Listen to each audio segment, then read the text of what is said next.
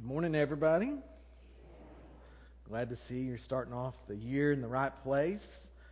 Thankful to see all of y'all this morning. For those of you who were here last week, thank you for sharing uh, Christmas together with us. My daughter, for one, is happy, and I'm sure most of you are happy that things are getting back to normal. uh, this week, she was telling me, she's like, Dad, I'm excited to go to church because maybe this week I'll get to go back in the preschool. And I said, Well, you didn't enjoy sitting out and hearing Daddy preach? And she said, No, Dad, you talk too much. And so I was like, hey, everybody else feels your pain. They got to sit through it every week, and that was even a short service, right? But but anyway, uh, so uh, we're going to start off the year right in God's Word. Uh, we're going to be in the book of Genesis, and so I was going to follow up last week's short sermon with the longest sermon I've ever preached. We're going to start at about chapter 37 and maybe all the way through chapter 50, and and it's going to be fun. But uh, I, I just I want to uh, just tell you this morning that no no matter what happened in 2016, that you could grow in 2017. I, I want to tell you that no matter what 27 brings, that God can grow you and He can use you this coming year. And I want to show you that from God's Word and through the life of Joseph. I, Joseph was a man who was the favorite son of a guy named Jacob. Jacob's the guy whose name was changed to Israel. Israel was the father, uh, Jacob was the father of Israel. He was the guy who had 12 sons who ended up being the 12 tribes of Israel. And he had some boys, and there was one of them that was his favorite. You can imagine how that set with the other children. For those of you whose sibling is the favorite, you know what I'm talking about, right? I mean, there's this sense of jealousy. Uh, uh, you know, my brother experiences that. He, he's always jealous of how I'm the favorite. But anyway, so Joseph was the, the favorite and uh, like his dad made him, you know, the, the coat of many colors. Joseph got the brand new Jordans. Everybody else wore hand-me-downs, right? I mean, that was their life. He sat at the house while the the other guys did all the work, and, and so Joseph was not real liked by his brothers. And so God decides to help Joseph out and give him a dream. Joseph has a dream, and he goes and he tells his brother the dream. And the, and the whole point of the dream that God gave to Joseph is his brothers would bow down to him one day. So he's already the favorite. And then they, he comes and he says, Oh, by the way, God says one day you guys are going to serve me. I'm going to be y'all's boss. You can imagine how this set with his brothers. And so God gave him another dream. And in this dream, he finds out, he goes and he tells his dad, he says, basically, Dad, one day you and mom are going to bow down to me too. And his dad's like, You need to keep that stuff to yourself, son, right? I mean, you're just causing me and yourself more problems. But he was just telling him what God had shown him. And so uh, Jacob sends Joseph's brothers off into the field to work while Joseph hung out at the house. After a little bit, Jacob says, Joseph, go make sure your brothers are working hard. go check on them, make sure they're doing what they're supposed to be doing. And so we come to Genesis 37 in verse uh, 18. Uh, that the brothers seen from far off. Verse 18, they saw him from afar, and before he came near to them, they conspired against him to kill him. They said to one another, Here comes this dreamer. Come now, let us kill him and throw him into one of the pits. Then we will say that a fierce animal has devoured him, and we will see what, be, what will become of his dreams. I think I get a, a, a, suspicion of why Joseph was the favorite, right? I mean, his brother sounds, real nice. And so one of his brothers, the, named Reuben, he's like, hey guys, let's not kill our brother. I mean, he's our brother. Let's throw him in a pit Reuben's plan was to circle back around while the other brothers weren't looking and rescue his brother. So Reuben has them throw him in a pit. He leaves, and while he's gone, we come to verse 26 of Genesis 37. 26, verse, uh, chapter 37, verse 26. Then Judah said to his brothers, What profit is it if we kill our brother and conceal his blood? Come, let us sell him to the Ishmaelites and let not our hand be upon him, for he is our brother, our own flesh. And his brothers listened to him. And so Judah says, Hey guys, what a waste of money to kill our brother. Let's make some money off of this deal. I, I mean, this is uh, Joseph's family. Super nice guys, right? Wouldn't you love to have a family like this? And so Joseph, because God gave him a dream, because his dad loved him, because he was simply outshining his brothers, is hated by his brothers. In fact, the, the, Bible tells us that they couldn't even say anything nice to him. You know, your mom told you, if you can't say nothing nice, don't say anything at all. They could have never said anything to Joseph. There was nothing nice they could say to him. All because he simply was a good son who God was going to use. And they ended up betraying their own brother. They ended up selling him into slavery. Joseph, yet can you imagine being Joseph at this point in his life? Can you imagine how tempting it must have been for him to become bitter? To become and say, say to God, God, why, why me? Why would you allow these things to take place in my life? Why would you allow these things to happen? I mean, I, all I was doing was sharing your word. All I was doing was sharing what you shown me. And here I am in prison. I mean, here I am in slavery.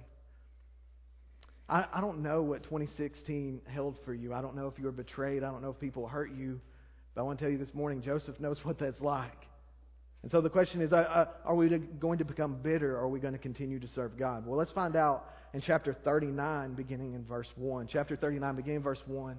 Now we're doing a huge Bible study, right? I tried to put the verses uh, for y'all this morning so that you could follow along. But Genesis 39, verse 1. Now Joseph had been brought down to Egypt, and Potiphar, an officer of Pharaoh, the captain of the guard, an Egyptian, had brought him from the Ishmaelite, had bought him from the Ishmaelites who had brought him down there. The Lord was with Joseph, and he became a successful man. And he was in the house of his Egyptian master. So not only is Joseph not forgotten, he's actually flourishing. Not only is Joseph not someone God has placed on the back burner and lost sight of, God is actually still working in his life. He is still using him. Joseph is still being used of God. In fact, God is causing him to grow. He's causing him to experience blessing uh, even as he is a slave. Even as he is someone who is owned by someone else, he is still growing. Guys, if Joseph can grow in that soil, soil, we can grow wherever we are planted. We can flourish wherever we are. You see, Joseph was simply faithful to God, and God remained faithful to him. And so Joseph ends up running Potiphar's house. The only difference between Potiphar and Joseph is Potiphar owned the house.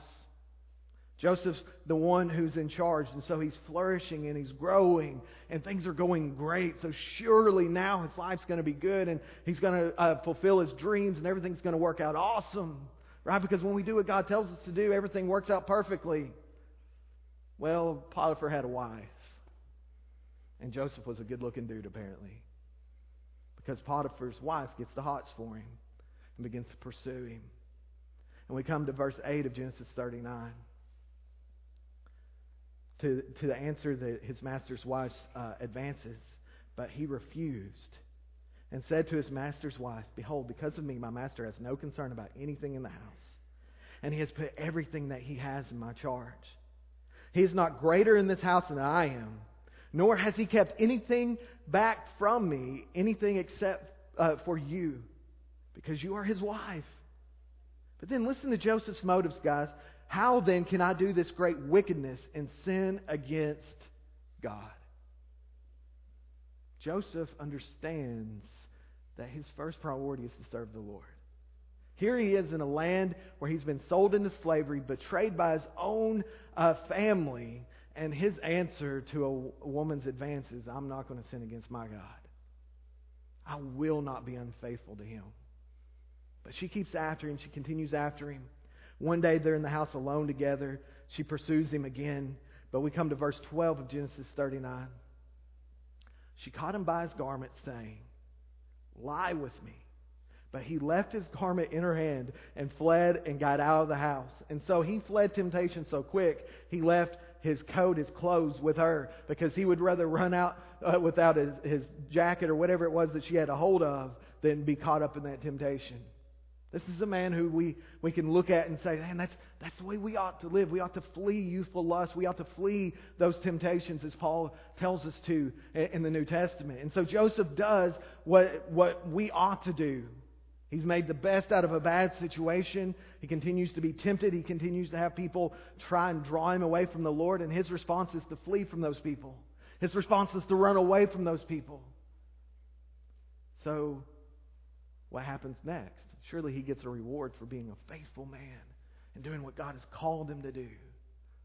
Well, no, his Potiphar's wife decides to lie. And she tells all the men in the house, she tells everybody in the house that Joseph tried to have his way with her. In fact, when her husband gets home, she tells him the same thing. And Potiphar believes her, and so he has Joseph thrown into prison.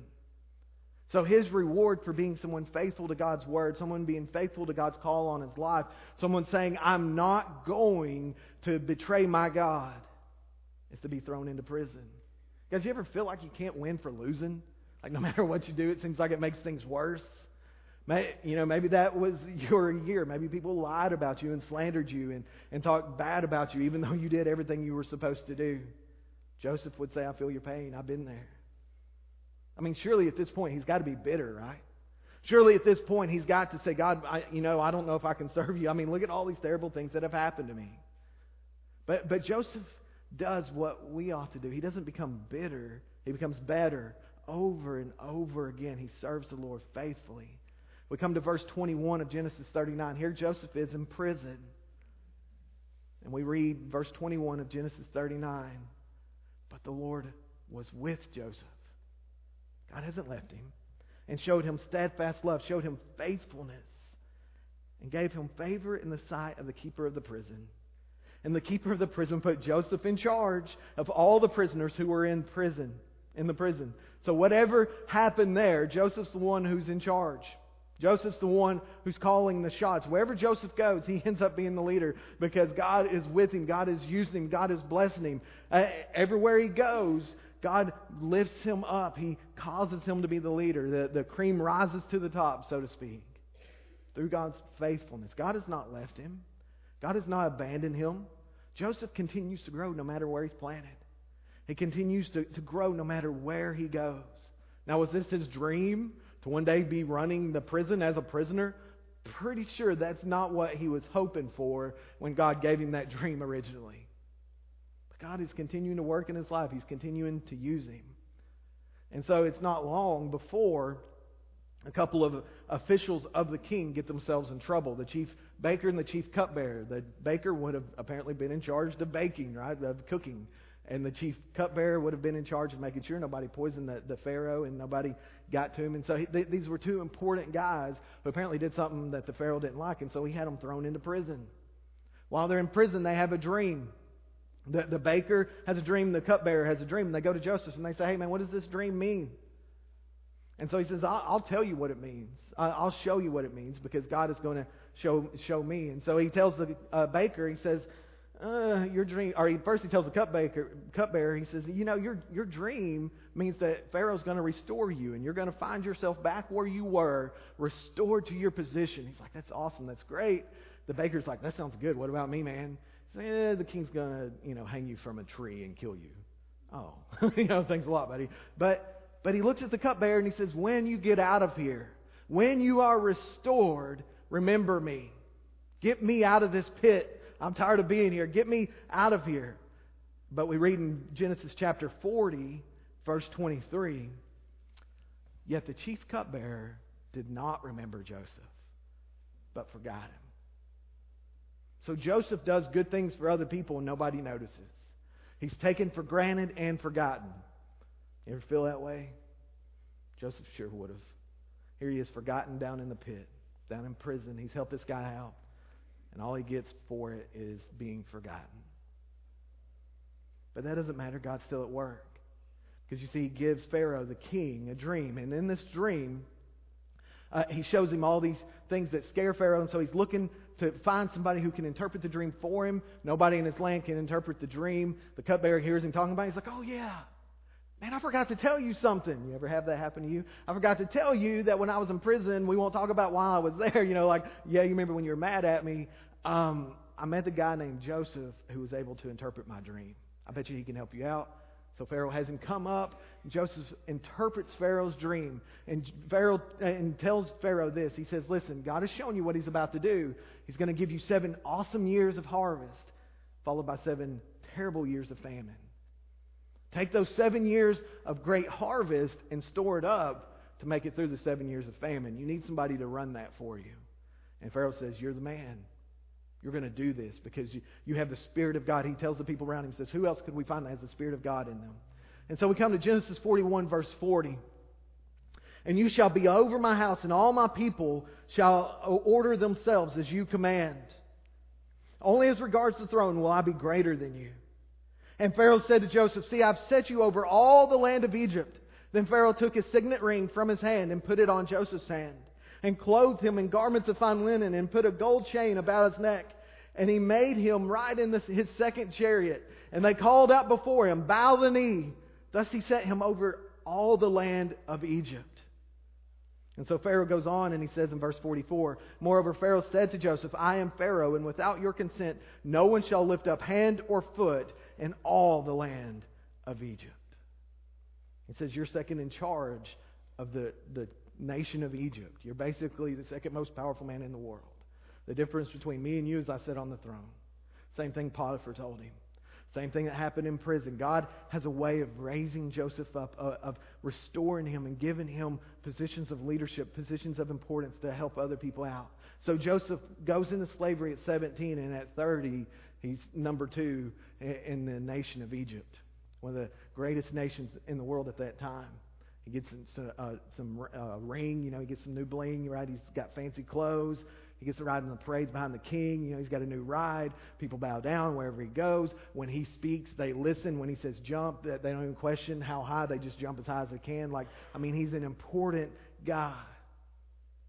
He's been betrayed, falsely accused, forgotten, and now we see him flourishing. But he still remembers and grows in his relationship with the Lord. Verse 50 of chapter 41 of Genesis. Genesis 41:50. Before the year of famine came, two sons were born to Joseph. Asenath, the daughter of Potiphar, a priest of On, bore them to him. Joseph called them the name called the name of the firstborn Manasseh, for he said, God has made me forget all my hardship and all my father's house. Joseph says, I've moved on. I'm not going to continue living in the past. I'm going to let go of the grudges. I've been holding the anger. I've been holding the pain. I've been holding the stuff that happened yesterday is not going to affect me today. I've forgotten all the terrible things that have happened to me because God has been so good to me. God has taken care of me through everything that has taken place in my life. Guys, can you imagine if we had this mindset and attitude of, you know what, no matter what's taken place in the past, I'm moving on and I'm going to serve the Lord because He is good, because He is faithful. What if in 2017 you approached it not with, look at all the terrible things that happened to me in 2016, but instead you approached it with, I'm, I'm moving into the future. Just because yesterday was terrible doesn't mean it has to destroy my today. Just because yesterday people did me wrong doesn't mean I, I can't serve God today and I can't be happy today. I mean, had he shut down, had he given up, had he become bitter instead of becoming better, what would have ever come of Joseph? Had he stopped obeying the Lord, had he stopped being faithful to the Lord, what would have happened to Joseph? We probably wouldn't be reading about him, right? But he continued moving forward. He wasn't going to allow yesterday to destroy his today. But he has another son, his son named Ephraim. We read about him in verse 52. He says that the, the name of the second he called Ephraim, for God has made me fruitful in the land of my affliction. Egypt was not his home.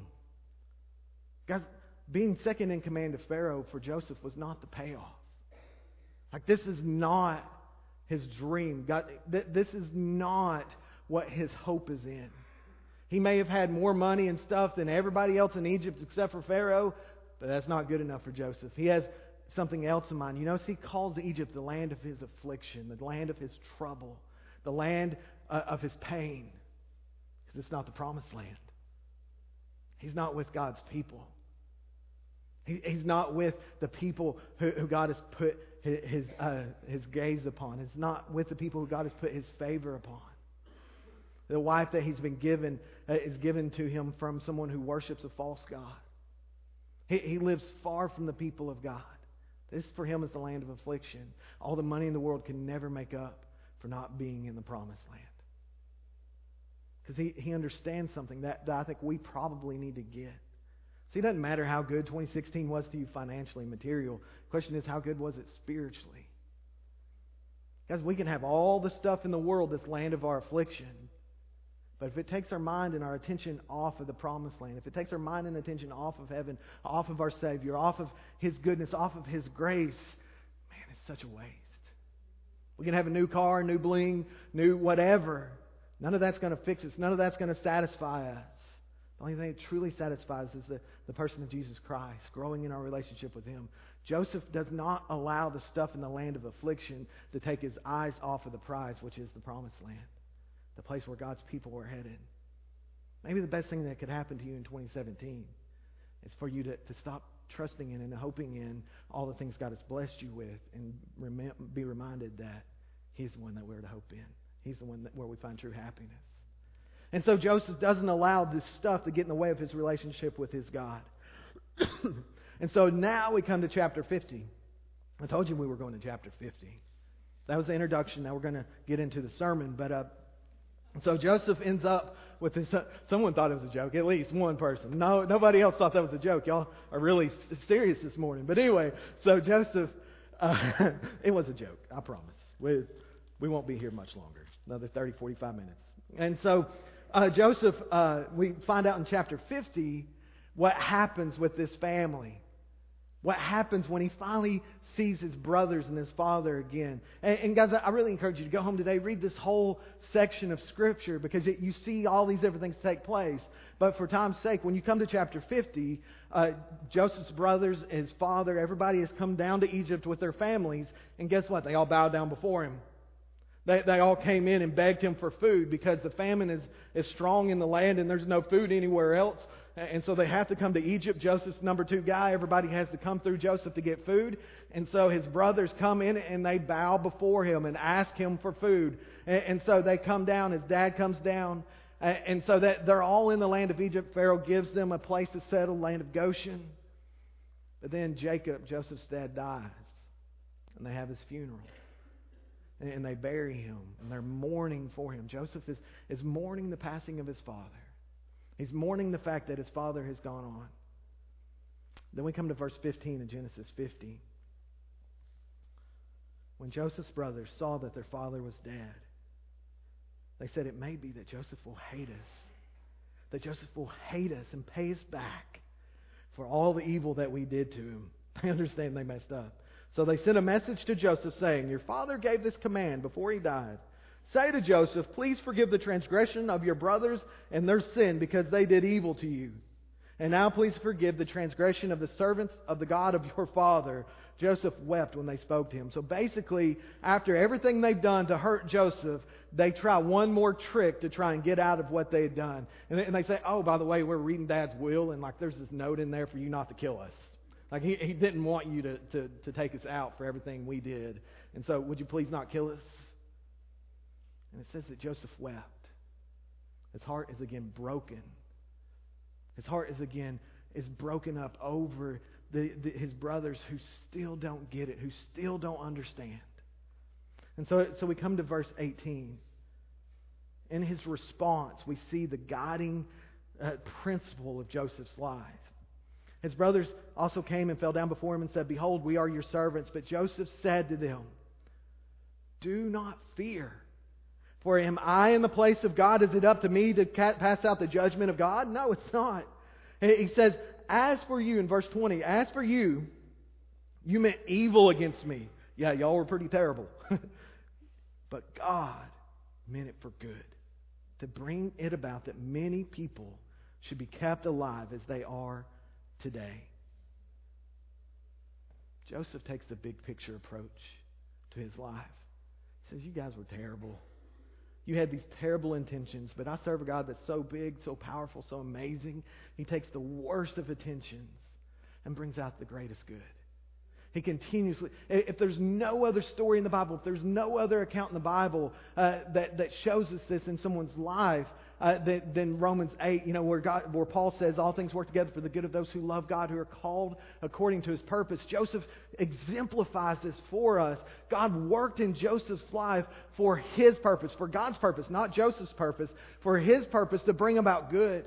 God, so often we get messed up and we get twisted because we think it's about our purpose, right? We think that God is, exists to serve our purpose, but the truth is, Joseph gets it. He understands it's not about his purpose, it's about God's purpose.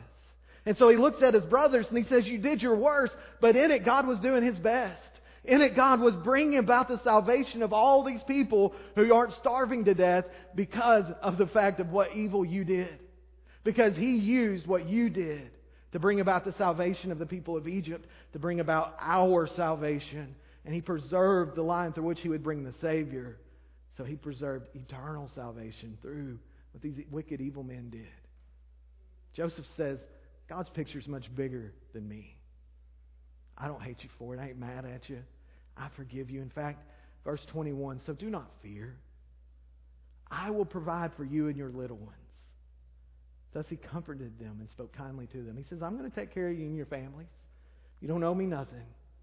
I'm going to do this out of the kindness of my heart. Not because y'all have anything to offer me, because you came down here empty. Not because you've done anything kind to me, because you sure ain't. Remember, their, their response to Joseph was, We don't even have anything nice to say to you. Yet here Joseph is in the position of power, the position of authority to kill them, speaking kindly to them. See, Joseph grew in spite of being betrayed, in spite of being lied about, in spite of being forgotten, forsaken, and, and taken for granted. In spite of all of this, he clings on to God. Because he knows no matter what else people do, God is with him. God is working in his life. He grew in God's grace and in his favor and in his faith in God no matter what, where he was planted. Guys, in 2017, you can grow no matter what happens, no matter what takes place in your life because God is good and God is working in your life to bring about good according to his purpose. Now, as I talk about Joseph, I, I don't know about y'all, but as I'm listening to Joseph, I'm thinking, I will never measure up to that. When I look at 2016, I, I don't know if I look so much like Joseph or his brothers or, you know, like, like so often when we think about our life, we think about of how far we fall short of this ideal how far we fall short of fleeing temptation, of acting out in jealousy or in anger. How when people do us wrong, rather than showing kindness, we show hatred. We do try and punish them. We do try and take the place of God. You see, Joseph for us shows us the ideal, but ultimately we'll never measure up. Because see, there was someone else who, much like Joseph, was betrayed. Someone else, much like Joseph, was treated falsely, or accused falsely, and ultimately was executed under false pretenses, though he did, never did anything wrong. See, God sent his own son, Jesus, because the truth of the matter is we can never be Joseph all the time. The truth of the matter is we can never live up to this standard. We have all fallen short. We have all come up short in our desire to be like our Father, to be faithful to Him. We have all been unfaithful to Him. But Jesus looks at us. He, he died on the cross. And when he died on the cross, he didn't die because he'd done anything, because, but because we have sinned, because we have come up short. Not because he was guilty, but because we are. But he didn't stay dead, did he? No, he rose again. He rose from the grave. And as he rose from the grave, he said, All those who believe in me, I offer to them eternal life. I offer to them a new life, life to live a, a new life, the, the power to live a new life through the gospel. You see, you know, the way that Joseph treated his brothers is the way that Jesus treats us. In spite of the fact we've taken him for granted. In spite of the fact we, we turn our back on him. In spite of the fact we've betrayed him time after time after time. He looks at us and he says, I will take care of you. And I'll take care of you not physically, but spiritually for all eternity. If you'll follow me, if you'll trust in me, I'll give you heaven. Not the land of Goshen, heaven. I'll give you the true promised land. And so this morning, if, you, if you've never put your faith in Christ, if you've never believed on Him, He offers to you eternal life freely.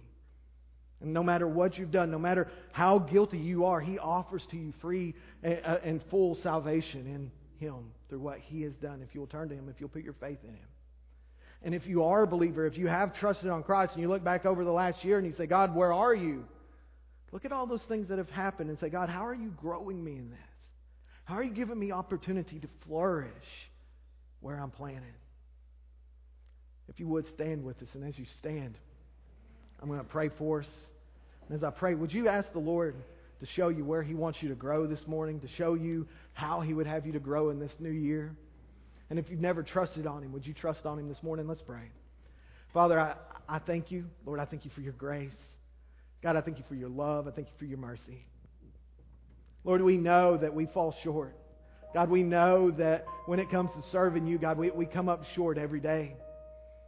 But God, we know that in your grace and your mercy, you've sent us Jesus. And so, Lord, I pray that we would cling to Jesus this morning. God, I pray that you'd show everyone here this morning your awesome power, your awesome grace, and your awesome mercy. And Lord, I pray that we would be able to live in that in this new year. God, that we'd be able to live in your grace and mercy and show that to all those that we, we come in contact with. Lord, be with us now in Jesus' name. Amen. Would you come as we sing? I hear